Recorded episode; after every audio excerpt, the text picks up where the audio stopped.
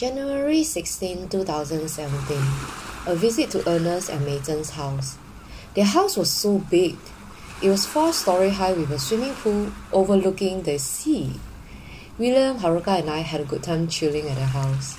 We got to know Zara and Zura more too.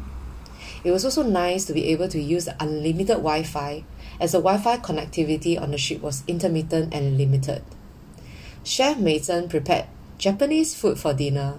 She was really a good cook. Haruka was beaming as she enjoyed it. Overall, it was a relaxing day off for the three of us.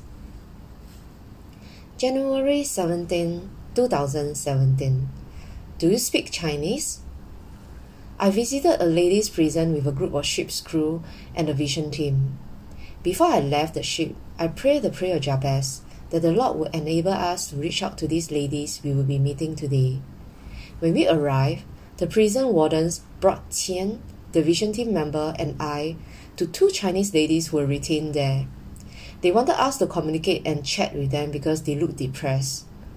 I didn't expect to meet any Chinese prisoners, I assumed we would only be meeting locals. The ladies were very lonely because they did not know how to speak the local language or English. Their phones were confiscated and they could not communicate with their family back in China. Qian shared about Jesus and his love to these ladies. One of the ladies was listening attentive, intently and was crying, while the other looked defensive and was a bit skeptical. Nevertheless, the Holy Spirit prompted me to give my bilingual Bible, which is in English and Chinese, to the sobbing lady so that she could continue to read God's words in her heart language, as the Bibles we brought for the prisoners were all in English.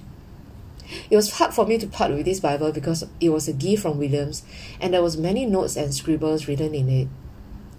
As I was debating about whether to give it to her, the Holy Spirit was telling me how pampered I was already since I had another Bible and a commentary Bible back in the cabin. This lady has none. So after a short debate with God, what if the lady did not read the Bible in the end or chuck it one side? Wouldn't it be a waste of my sacrifice? Anyway, I offer it up to this lady as though it was an offering to God. I was blessed to be able to bless her in such a small way, and I could tell she was grateful to receive it. These two ladies stayed in my mind the whole day, even when I was back on the ship. What else can I do, God, to help them? They seem so helpless and homesick.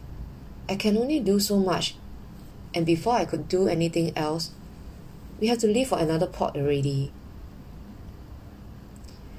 January 21st, 2017. He heard both our prayers. I was glad to hear Elsa, Meizen's church friend, called the Chinese lady in the prison to see how she could help to connect her with her family. I was really thankful to God for answering my prayer. My heart had been burdened since the visit to the prison and the chat with the two Chinese ladies. How could I help them since I was only here for a short while? God knew what was troubling my heart and He sent Elsa. It was even more encouraging to hear that long before we visited the prison, Elsa was already in contact with these ladies and she too prayed that God would send someone to share about him in prison as she was too busy at work to go.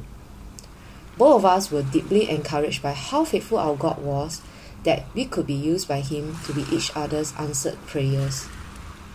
God, you really blew my mind. I do not have to worry because you already planned this from the beginning. We are just instruments in your hands to share your love to the ladies.